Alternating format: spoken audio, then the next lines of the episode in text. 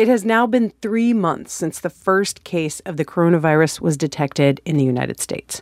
That was January 21st in Washington state. So, three months, and the U.S. is still not testing enough people.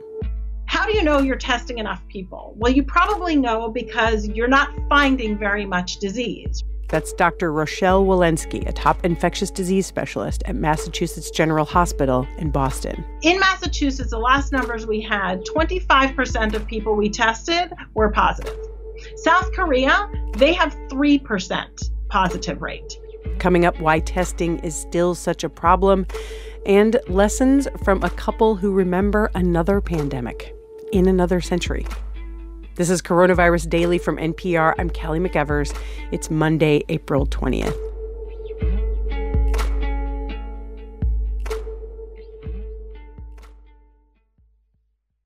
You want to be in charge? Fine, you be in charge. That was the president's message to state governors on Sunday. You must remember that the governors wanted to have total control over the opening of their states but now they want to have us, the federal government, uh, do the testing. And again, testing is, is local. You can't have it both ways. Testing is a local thing. Governors have been all over cable news arguing it makes no sense for states to lead on a national problem.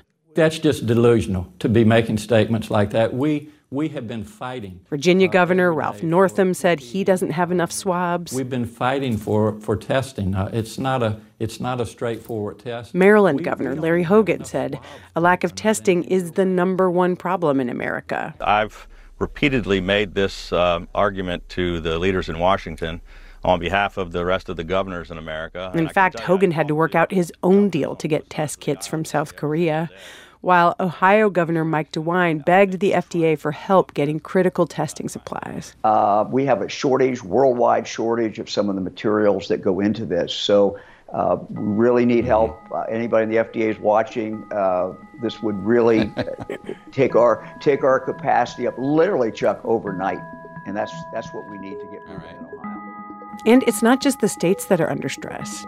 Even the U.S. military doesn't have the supplies to test those in the most critical positions. Not saying that the people out there are not correct in what they feel they need. On Monday, Dr. Anthony Fauci said the focus is on helping states do more testing with what they already have. And, you know, the governors do say appropriately, well, maybe there's untapped capacity, but how do we get to it? So we've really got to help them to get to it. And that's what's being done right now to try to make the connectivity. But the bottom line is the federal government's own reopening guidelines call for more testing. A lot more testing. The testing is a, is truly an embarrassment and has slowed down the response at every level. We're in a way flying blind. Harvard infectious disease specialist Barry Bloom says the lack of testing means still, after 3 months, we have no idea how many people are sick or how transmissible this virus actually is. He talked to host Lulu Garcia Navarro on Weekend Edition about why testing is still such a problem. There are a couple of reasons. One is that we waited, I think, unfortunately, in the beginning to have all the tests done at CDC. And when their test had problems, that slowed us down by weeks. So every week means uh, many, many more cases. In six weeks, you can go from 100 to 65,000 cases. That's been to an extent changed in the sense that now there are large scale commercial testings just brought on board. But the test that is being used is complicated. It requires technical stuff that is not something people can do in their houses. And so the next phase, if we're really going to get on top of testing, is to be able to have people prepare samples at home on a regular basis because one test isn't a guarantee that next week or next month we will not be infected. This becomes particularly crucial because we saw a study out of Stanford um, this past week that found that coronavirus cases could be 50 to 85 times higher than previously thought. It hasn't yet been peer reviewed, but from what you know about the virus, is it likely that we're vastly underestimating how widespread it is? It is almost certain that we're underestimating how prevalent it is, particularly with people who are not sick but feel perfectly well. Many of those will become sick. And one of the enormous challenges is we have to think three weeks and four weeks ahead. What we see today is seeding what we will see four weeks from now. And the only way, if you run a business or um, something that the public is exposed to, you're going to have to know what that percentage of people uh, going to your business are or working in your police for are test positive. And that means an enormous amount more testing. How far away do you think we are from getting where we need to be? I remain optimistic about the development of new and more rapid tests. And uh, I'm hopeful that the people most exposed, the hospital workers, bus drivers, policemen, firemen, they really need to be tested because they're out on the front lines every day. For the rest, we don't need to test everybody immediately, but we need to get accurate sampling within a city, within a community, to know what the local problems are to enable the state governments to decide how and when to release the stringencies. Harvard professor Barry Bloom talking to Weekend Edition host Lulu Garcia Navarro. When the 1918 flu pandemic broke out, Joe Newman was five years old. Today, he is 107. And he lives in a community of seniors in Sarasota, Florida, with his fiancee, Anita Sampson. Anita just turned 100. And the two had planned a big party with cake and karaoke. But because of the coronavirus, the party was canceled. And now they're in lockdown. Together. Well, first of all, I woke up this morning and I was glad when I saw you open your eyes. And every morning we both always check to see if we're still breathing before we get out of yes, bed. yes.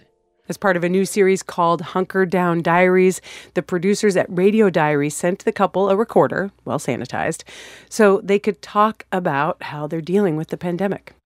It's another event, it's another problem. Over 107 years, I've faced other problems.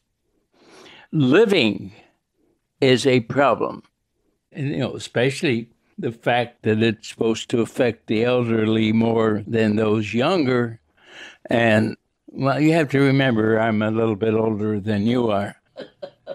and being my age, uh, it's, it's hard to say this, but you have days when you would almost welcome death because you figure, well, uh, you've been here long enough, so be it.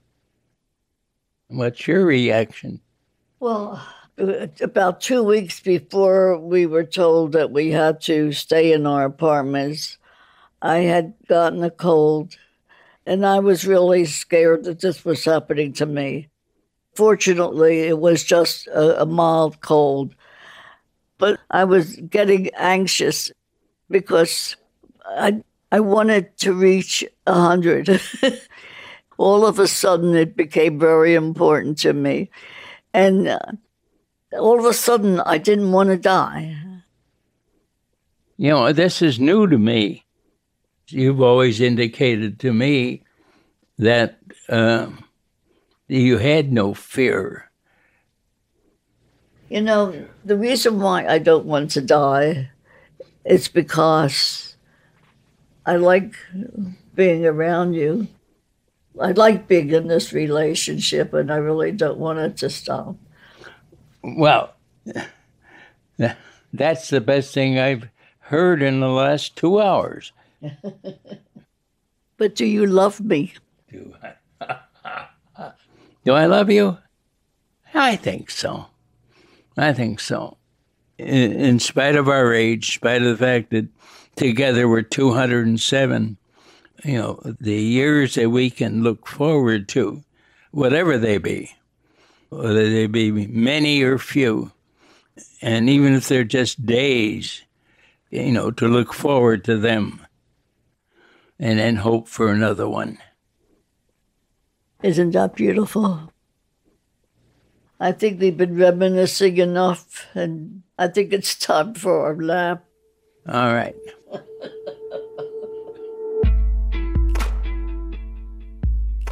Joe Newman and Anita Sampson, part of Hunker Down Diaries from the producers at Radio Diaries. You can find a link to more of their conversation in our episode notes.